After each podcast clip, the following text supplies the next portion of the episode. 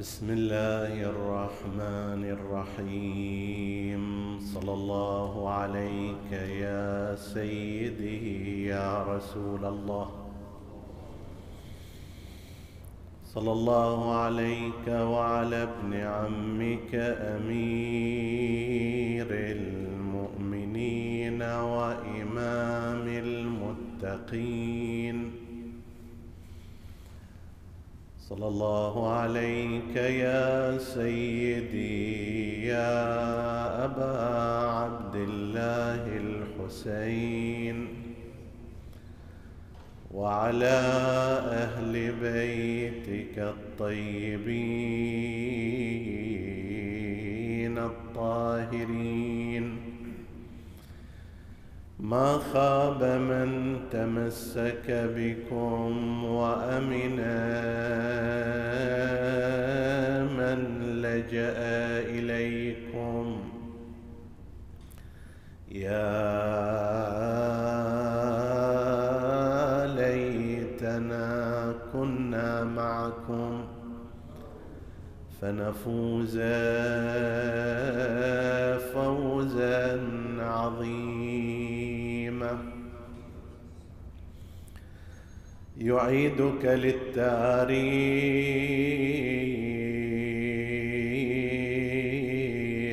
بالدمع والدم.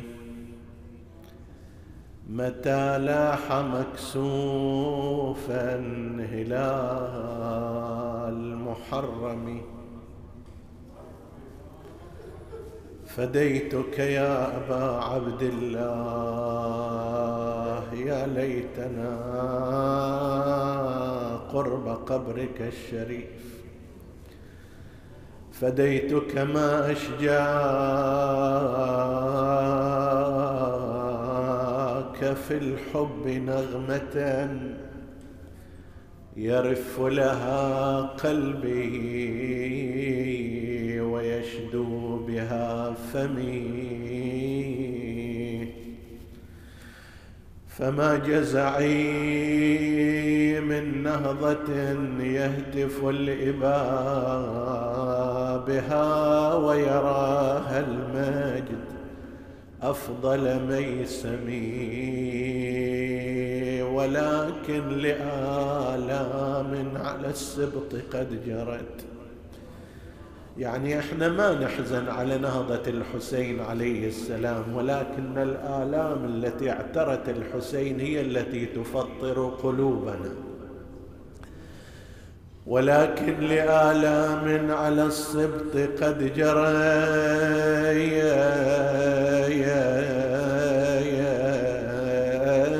متى أتذكر شجوها أتألمي؟ بنفسي.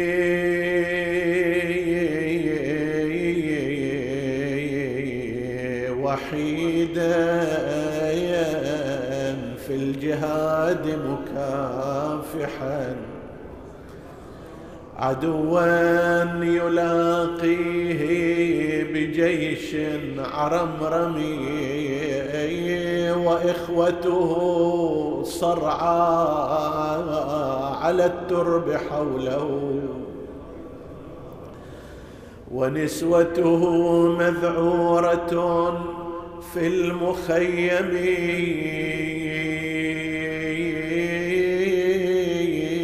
وفي حضنه الطفل الرضيع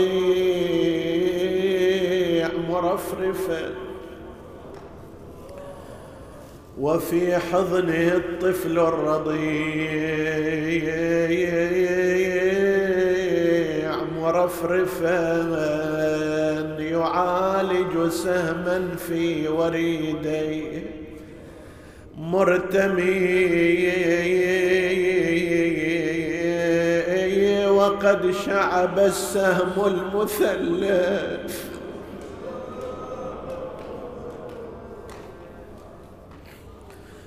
وقد شعب يا يا السهم المثلث قلبه وزاد على آلامه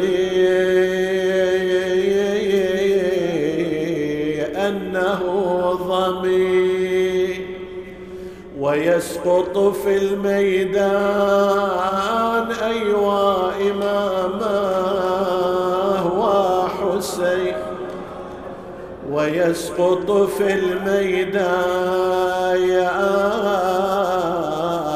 وهو بحالة يضيق بها وصفا فمو المتكلم.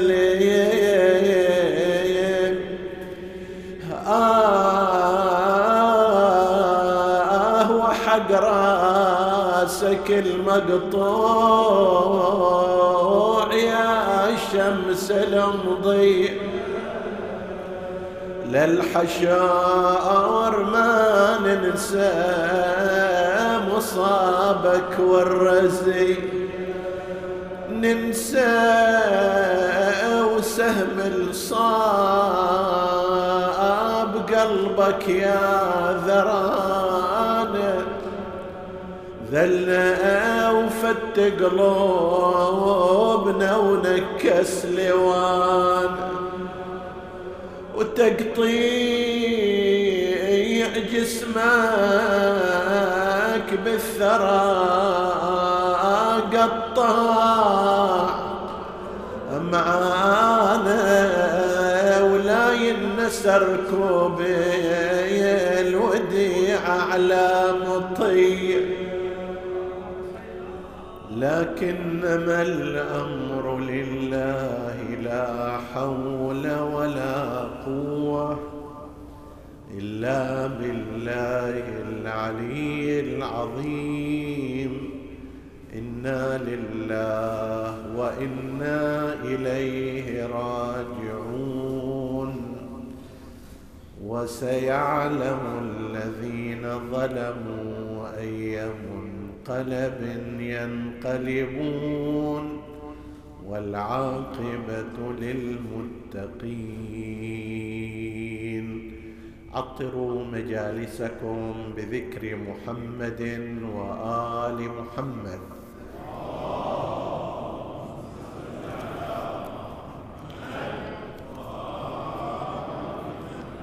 اللهم صل على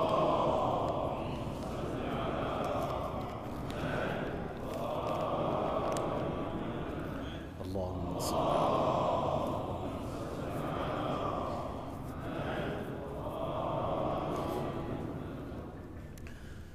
روي أن الإمام الحسين عليه السلام عندما أراد الخروج خرج إلى قبر جده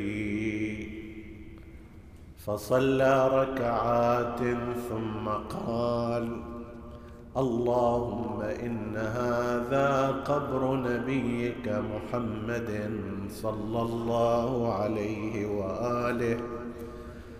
وأنا ابن, وأنا ابن بنت نبيك وقد حضرني من الأمر ما قد علمت.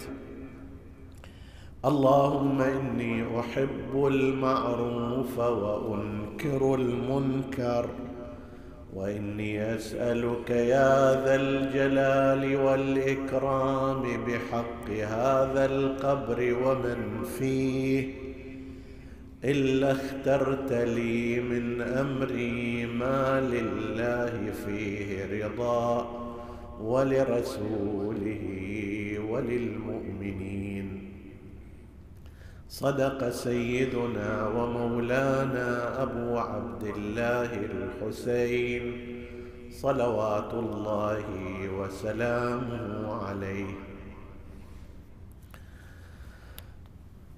هذا النص ينقله ابن الأعثم الكوفي المتوفى سنة 310 هجرية وهو من أقدم المؤرخين بعد أبي مخنف الأزدي في كتابه الفتوح. ونقله أيضا غيره وكان بمثابة إعلان عن الغاية والغرض التي خرج من أجلها الإمام الحسين عليه السلام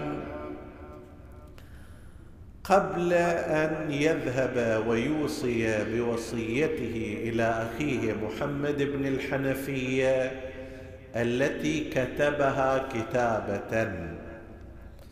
أنه يشهد أن لا إله إلا الله وأن محمدا رسول الله وأن الموت حق والجنة حق وأن الله يبعث من في القبور وأني لم أخرج أشرا ولا بطرا ولا مفسدا ولا ظالما وإنما خرجت لطلب الإصلاح في أمة جدي أريد أن آمر بالمعروف وأنهى عن المنكر وأسير بسيرة جدي رسول الله وأبي علي بن أبي طالب.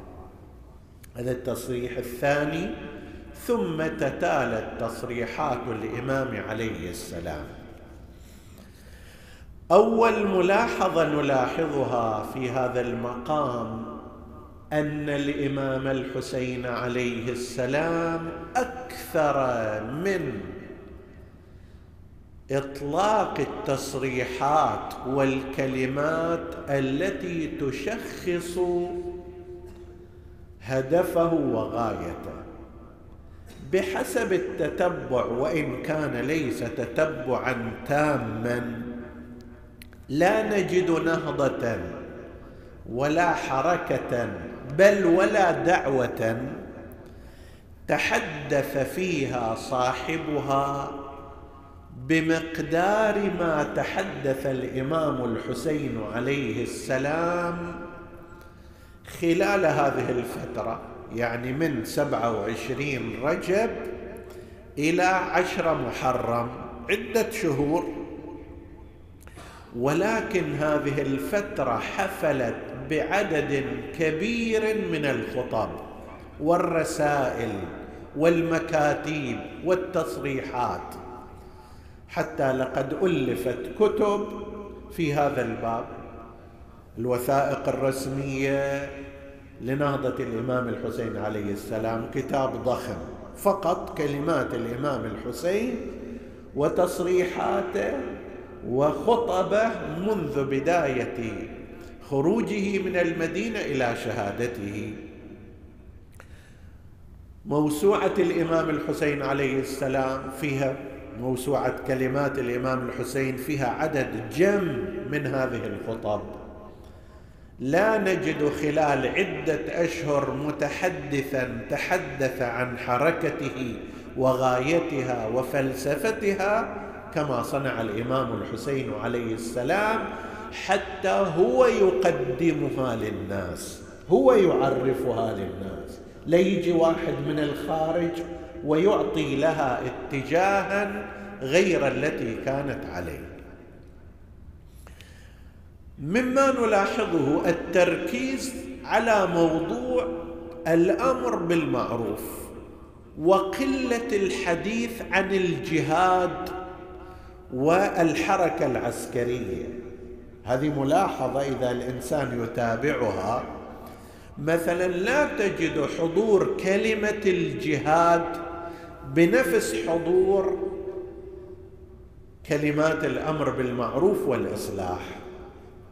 لا تجد كلمات القتال والحركة الثورية وما شابه ذلك بنفس المقدار الذي نجده في ضمن عنوان الأمر بالمعروف والنهي عن المنكر. لماذا؟ الجواب على ذلك أننا لا نجد لا نجد مفهوما أوسع من مفهوم الأمر بالمعروف والنهي عن المنكر في الشريعة الإسلامية بحيث يشمل كل ما هو خير وينهى عن كل ما هو شر. لا نجد مفهوما أوسع من مفهوم الأمر بالمعروف والنهي عن المنكر. لما ترجع إلى اللغة وهنا أشير إلى كتاب لمن أراد البحث هو كتاب جيد اسمه التحقيق في كلمات القرآن الكريم. للمرحوم الشيخ حسن المصطفوي. في بعض طبعات 14 جزء. كتاب في فهم كلمات القرآن الكريم جدا بديع وبارع. لما يجي إلى مفهوم المعروف والمنكر هو وغيره يقول كلمة المعروف كل شيء استحسنه العقل وقبله الشرع. هذا معروف. العبادات كلها الفرائض كلها هي معروف. لأن العقل يرى أن هذه أحد أنحاء العبادة لله عز وجل والشرع يجي ويؤكد هذا المعنى. الصلاة معروف الصوم معروف الحج معروف الزكاة معروف وهكذا. الأخلاق كلها معروف. الأخلاق الحسنة كلها معروف. عند الناس معروفة لا تستهجن عند العقل لا يستنكرها العقل. والشرع أيضا اجى وأكد عليها لأنه لو فرضنا أن الناس عرفوا شيئا والشرع لم يؤكد عليه ولم يعرفه لا قيمة له. يصير ذاك الوقت أن الناس في فهمهم كانوا مشتبهين. وفي مقابل ذلك قضية المنكر. المنكر هو كل ما استهجنه العقل ولم يقبل به الشرع. جرائم منكر المعاصي منكر القسوة منكر الأخلاق السيئة منكر وهكذا. فلما نجي إلى هذا المفهوم لا نجد شيئا أوسع من يعني كل ما جاءت في الشريعة من أوامر وجوبية أو استحبابية هي أمر معروف. في الحياة الشخصية في العبادات في المعاملات في الأخلاقيات كلها. وفي المقابل عندما ينهى الشرع عن شيء فهو منكر. الأخلاق السيئة المعاملات الباطلة الجرائم المعاصي الانحرافات كلها من هذا القبيل. الإمام الحسين عليه السلام استعمل هذا المفهوم. أريد اللهم إني أحب المعروف وأنكر المنكر. في هذا النص الذي نقلناه عن فتوح بن أعثم وفي وصيته لابن الحنفية أريد أن آمر بالمعروف وأنهى عن المنكر. هنا إرادة الحسين عليه السلام في هذا الاتجاه وهي طبعا تفتح باب أنه هل تحققت إرادته الإصلاحية أو لا؟ هل تحققت في نفس الوقت أو على مدى الأيام؟ هذا يحتاج إلى حديث خاص. فأولا نحن نلاحظ أن الإمام عليه السلام استعمل هذا المفهوم لتشخيص حركته وتوضيح هدفها. مفهوم واسع كبير. بعد هنا لما يجينا واحد يقول الحسين خرج من أجل الحكم نقول له هذا خارج إطار ما حدده الحسين. انت قاعد تحصر حركة الحسين في أمر لم يحصره فيها. خرج لأجل إسقاط يزيد. هذا التحديد بلا موجب. كل شيء يزيد منكر اذا هو ينهى عنه. إقامة الدولة العادلة معروف اذا هو يأمر به. هذا وغيره من الأشياء لكي يخط للناس طريقا في أنهم يتحركون في إطار الأمر بالمعروف والنهي عن المنكر وإرادة الإصلاح. هذا واحد.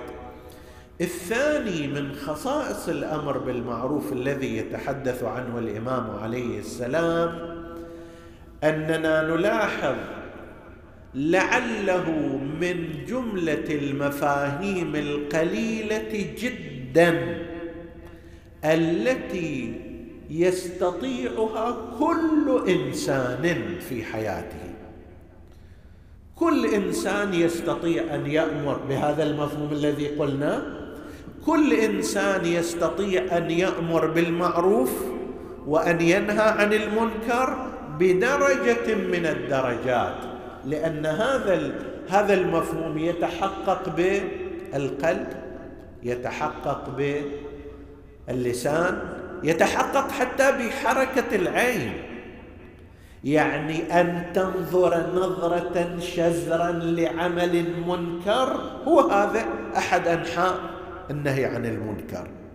أن تبتسم في وجه إنسان يقوم بعمل معروف هذا هو أيضا من الأمر بالماء الآن جيتك إلى هذا المسجد المبارك وإلى هذا المجلس الشريف هي تحتوي على جملة من الأمور التي هي ضمن إطار الأمر بالمعروف والنهي عن المنكر. عندما تأتي إلى هذا المكان تشجع على فعل الخير على إقامة المأتم على ذكر الحسين. هذا من الأمر بالمعروف.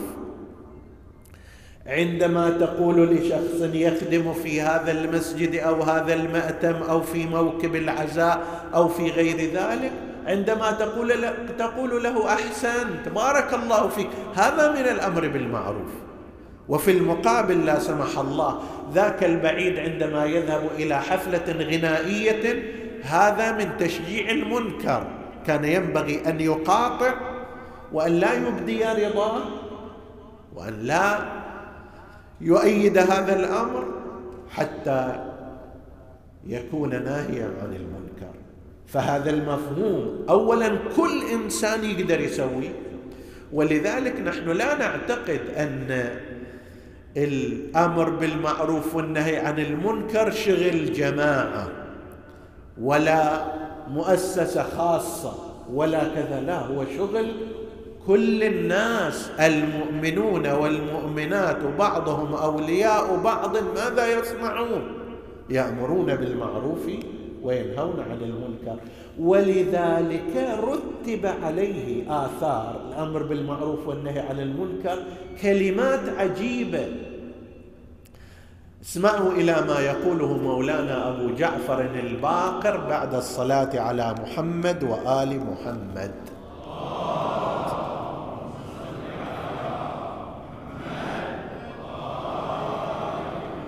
يقول التفتوا إلى هذه الكلمات حتى نفهم لماذا الأمر بالمعروف والنهي عن المنكر. ياخذ هالمساحة العظيمة إذا كان مسؤولية جماعة معينين موظف وموظفين يسوون شغل ما تترتب عليه هذه الآثار. اسمعوا ماذا يقول الإمام أبو جعفر الباقي يقول إن الأمر بالمعروف والنهي عن المنكر سبيل الأنبياء. طريقة الأنبياء كلهم. ومنهاج الصالحين.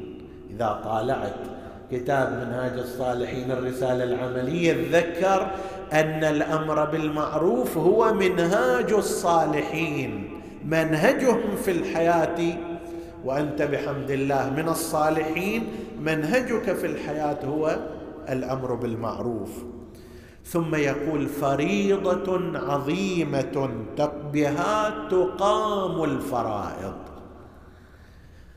الفرائض كالصلاة الفرائض كالصيام الفرائض كالحج الفرائض كالزكاة كالخمس كالإنفاق. هذه تقام بالأمر بالمعروف لأنه لولا وجود آمر للناس يأمرهم بالصلاة. أنت عندما تقول لابنك تجلسه من النوم وتقول له قم صلي هذا أنت تقيم فريضة من فرائض الله؟ عز وجل من خلال امرك اياه وعندما تنصح صديقك صديقك وعندما تنشر كتابا وعندما تبادر إلى المسجد وعندما تتواصى مع غيرك هذه تقام الفرائض بهذه الطريقة. وكلما صعد الأمر صار أكثر. بل وتأمن المذاهب.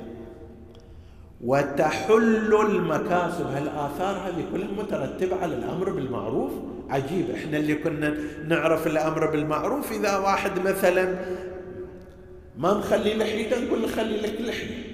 إذا واحد ما أدري آه، عمل عملا غير حسن نقول له لا تسوي هذا. لا الأمر بالمعروف شيء أكبر من هذا بهذا المفهوم الذي تحدثنا عنه. وترد المظالم وتعمر الأرض وينتصف من الأعداء ويستقيم الأمر. طبعا هذا بمراتبه. العلماء مثلا يقررون أن بعض المراتب اولا إلى شروط مختلفة من أهمها احتمال التأثير بعض درجات الأمر بالمعروف تحتاج إلى إجازة الحاكم الشرعي لكي لا يلزم اختلال النظام ولكن ما دون ذلك لنفترض أن إنسانا ينكر بقلبه. اللهم إني أنكر المنكر أي منكر يصير. واحد في أقصى بلاد الدنيا قتل من غير وجه حق. أنا أنزعج من هذا. هذا إنكار للمنكر بقلبي. وفي المقابل إذا قلت ذاك الإنسان البريء المظلوم قتل من غير وجه حق أقول يستاهل عساه هذا جزاء. هذه مشاركة في المنكر. فدرجة القلب درجة اللفظ أن يؤيد الإنسان أعمال الخير أعمال البر ما ينطبق عليه عنوان المعروف هذا كله من الأمر بالمعروف وتترقى كما قلنا الدرجات إلى اليد لكن في مثل هذه الدرجات تحتاج إلى إجازة. فإذا أمر آخر أننا نجد أن هذا المفهوم الواسع جدا واللي صرح به الإمام الحسين عليه السلام يمكن لكل إنسان في الدنيا كل مسلم في الدنيا أن يقوم به بدرجة من الدرجات على مستوى القلب على مستوى اللفظ أو ما بعد ذلك. في أي قضية من القضية أن تنشر فكرة صالحة هذا أمر بمعروف. أن تحث على عمل خير هذا أمر بمعروف. أن تشجع شيئا حسنا. كل ذلك أمر بمعروف مما ربما يستبعد الإنسان. عجيب يعني أنا قاعد أمارس الأمر. نعم مجيئك للصلاة هو أمر بالمعروف بطريق غير مباشر. ذهاب ذلك الإنسان إلى أماكن الله ممارسة للمنكر وتشجيع للمنكر بينما مقاطعته لها هو نهي عن ذلك المنكر. من هنا نحن نرى أن ما يراه البعض من التركيز على الموضوع العسكري فقط والثوري فقط للإمام الحسين عليه السلام والجهادي وكأنما الحسين معناه السيف ومعناه هذا الجانب. نعتقد أن هذا تضييق لما لا ينبغي. شيء واسع.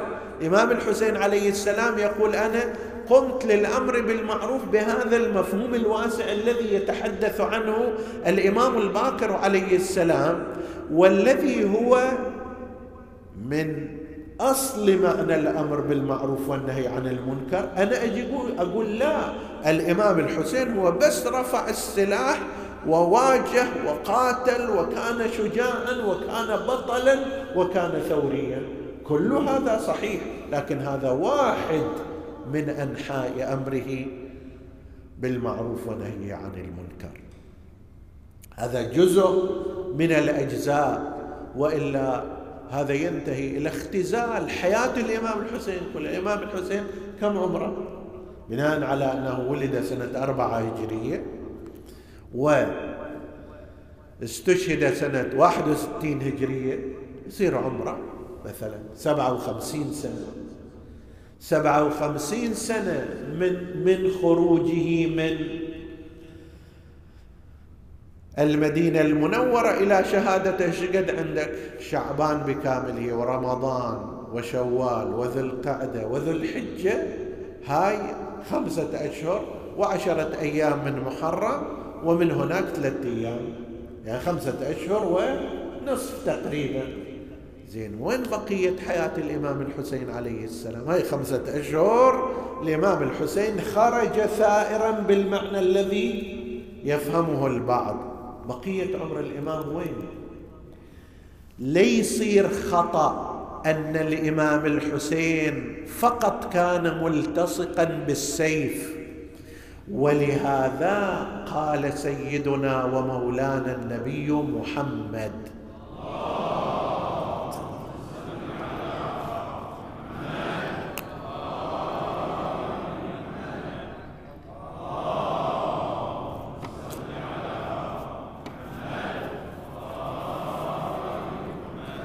الحسن اللهم صل على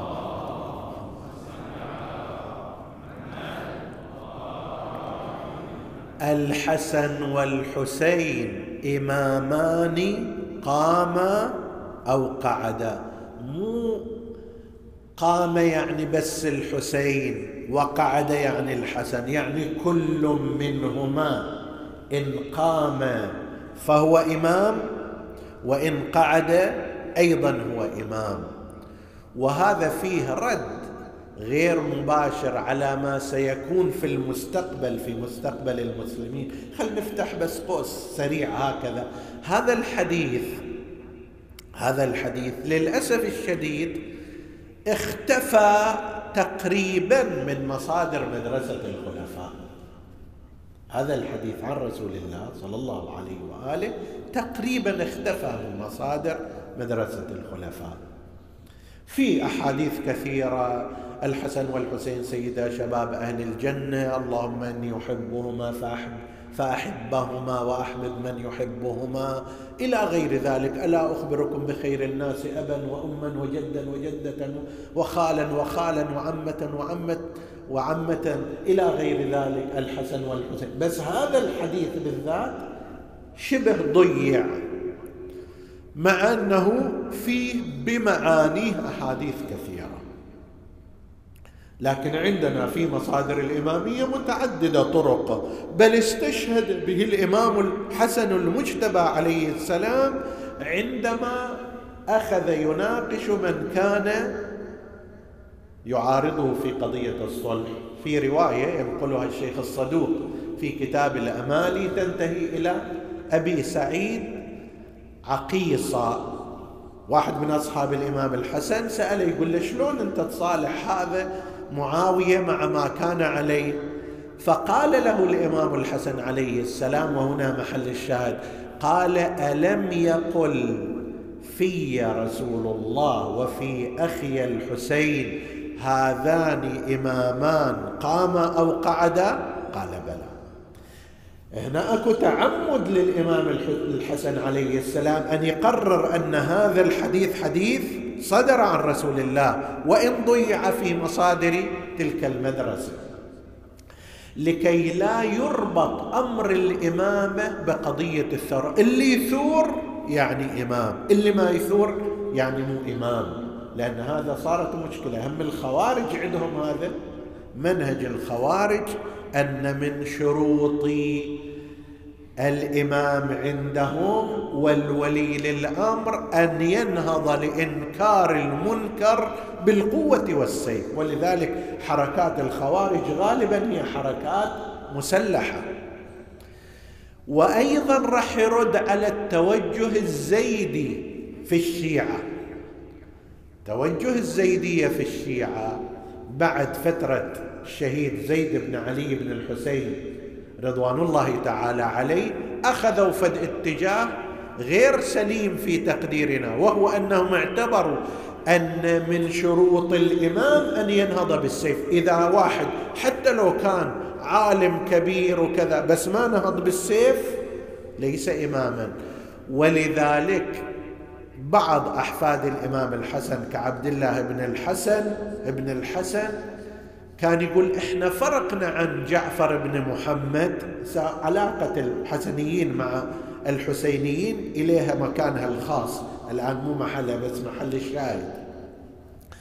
قال إحنا فرقنا عن جعفر بن محمد ما هو؟ أنه لا يرى الجهاد. هو عالم ولكنه لا يرى الجهاد جهاد الظالمين. إحنا لا نعتبر أنه لا بد من جهاد الظالمين.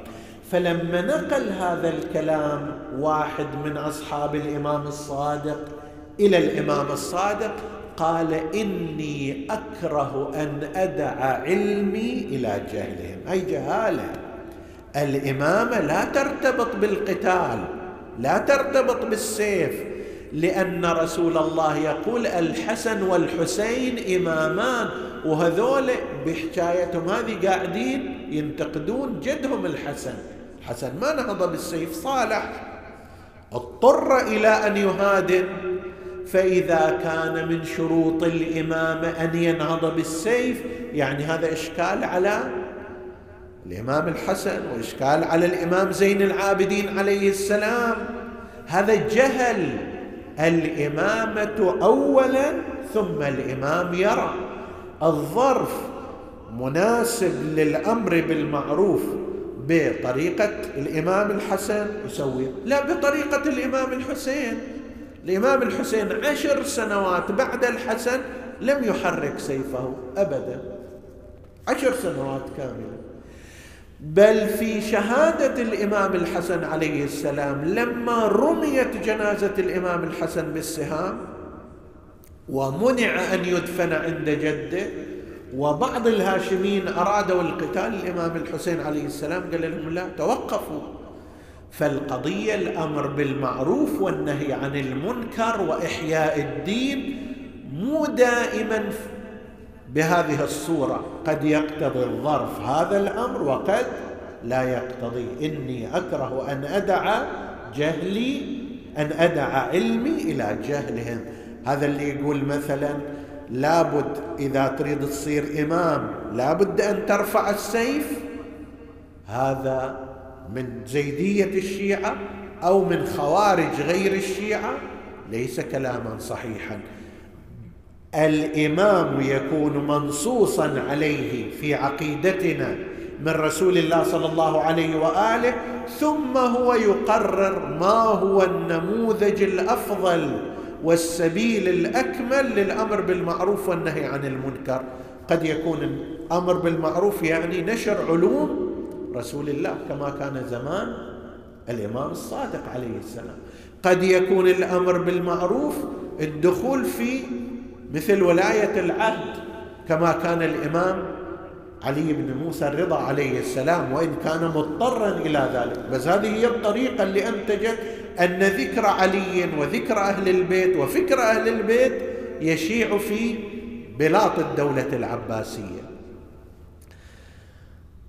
إخراج قضية الإمام الحسين عليه السلام على أنه فقط كان مقاتلا ومسلحا ومواجها هذا أمر يضيق حركة الإمام الحسين عليه السلام. نعم عندما اقتضى الظرف منه ذلك بادر إليه بأحسن ما يمكن وبأرفع ما يمكن. رأى أن الدين يحتاج إلى دمائه الزكية. صار الظرف بحيث في زمان يزيد يختلف عن زمان والده. قال في زمان يزيد وعلى الإسلام السلام. إذا بليت الأمة براع مثل يزيد. نفس الإمام الحسين عاصر عشر سنوات. زمان معاوية بس ما وصلت الأمة إلى هذه الدرجة. في زمان يزيد كانت الأمة مرشحة لانهيار الإسلام فيها. هناك أرخص الحسين عليه السلام دمه الغالي ودماء أهل بيته عليه السلام. رحم الله السيد جعفر الحلي اللي صور هذا المعنى يقول وقد تحكم في الإسلام طاغية يمسي ويصبح بالفحشاء منهمكا لئن جرت لفظة التوحيد في فمه فسيفه بسوى الإسلام. ما فتكا فما رأى السبط للدين الحنيف شفا إلا إذا دمه في كربلاء سفكا وما سمعنا مريضا لا علاج له الا بنفس مداويه اذا هلك. عجيب هاي شلون طبابة؟ وشلون علاج؟ في العلاج العادي لازم الطبيب يكون واقف على رأس المريض حتى يشفيه إلى آخر اللحظات. لكن هنا علاج الإسلام كان يحتاج إلى دماء الحسين. ودماء أهل بيته وما سمعنا عليلا لا علاج له إلا بنفس مداويه إذا هلك نفس الفداء لفاد شرع والده بنفسه وباهليه وما ملكا يا ميتا ترك الألباب حائرة وبالعراء ثلاثا جسمه ترك. يا شاعر إح هذا الحسين إحنا شلون؟ قال في كل عام لنا. وش صاير في الدنيا هالليلة؟ الناس كلها لابسة السواد وتاركة بيوتها وخارجة. شرق الأرض غرب الأرض في كل مكان. كل ينادي يا حسين. في كل عام لنا بالعشر واعية. والله تستاهل أبو علي مو عشر ولا عشرات طول السنة لازم تبكى وتنعى تطبق الدور والأرجاء والسككايا وكل مسلمة ترمي بزينتها حتى السماء رمت عن وجهها الحبكاء فالمعالي بالعزاء قائمة ودموع الأنبياء ساجمة. حورها من فقده لاطمة. إيش صاير ميت تبكي له فاطمة؟ ميت تبكي له فاطمة وأبوها وعلي ذو العلا وأمين الله. أول نائح جبرائيل. وأمين الله أدمى خده. وجميع الروس تبكي فقده وأبوه النوح أمسى ورده. لو رسول الله يحيا بعده لو رسول الله يحيا بعده قعد اليوم عليه للعزاء أجرك الله يا رسول الله. يا شاعر ما يحتاج النبي يبقى بعده حتى ينعاه ويجلس في مأتمه لقد نصب مأتم العزاء عليه قبل مقتله وبكى عليه وبكى جبرائيل. تقول أم سلمة جاء رسول الله صلى الله عليه وآله إلى منزله وجلس في الدار وقال لحد يدخل علي. بينما أنا كذلك وإذا بالحسين وكان طفلا صغيرا قد أقبل ودخل إلى غرفة رسول الله صلى الله عليه وآله. أنا رحت أم سلمة رحت حتى أخرج الحسين من غرفة النبي حتى يرتاح رسول الله.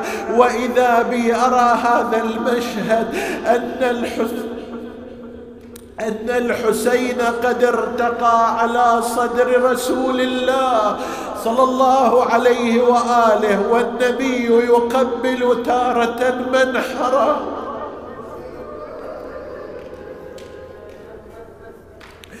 وأخرى يقبل صدره ويقول أعزز علي أبا عبد الله عزيز علي أبا عبد الله شبيدي أنا ما أقدر أدفع عنك. فأخرجته من ذلك من تلك الدار. يخاطب فاطمة يقول لها يا فاطمة سكتي هذا الطفل أنا ترى بكاءه يؤذيني ما أقدر أتحمل بكاء الحسين عليه السلام. سيدي يا رسول الله بكاءه ما تتحمله تتحمل تشوف السهم المثلث؟ طفلك يقول لك أحمد المختار سكتي. وبجاه يا زهراء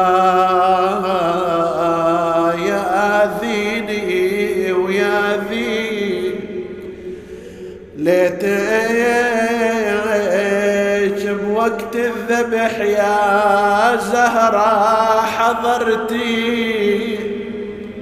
ليتك حضرتي قبل ما تشيل النساوي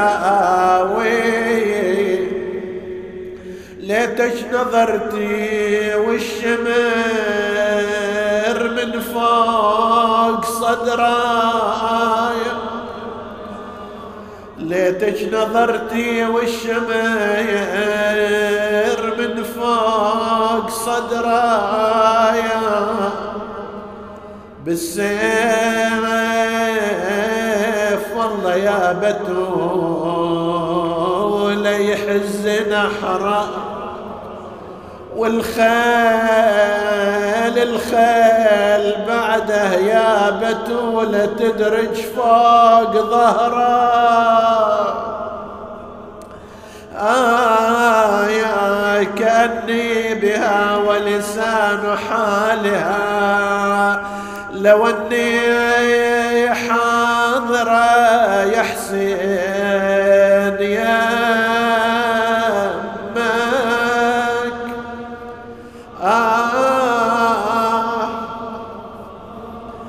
لو اني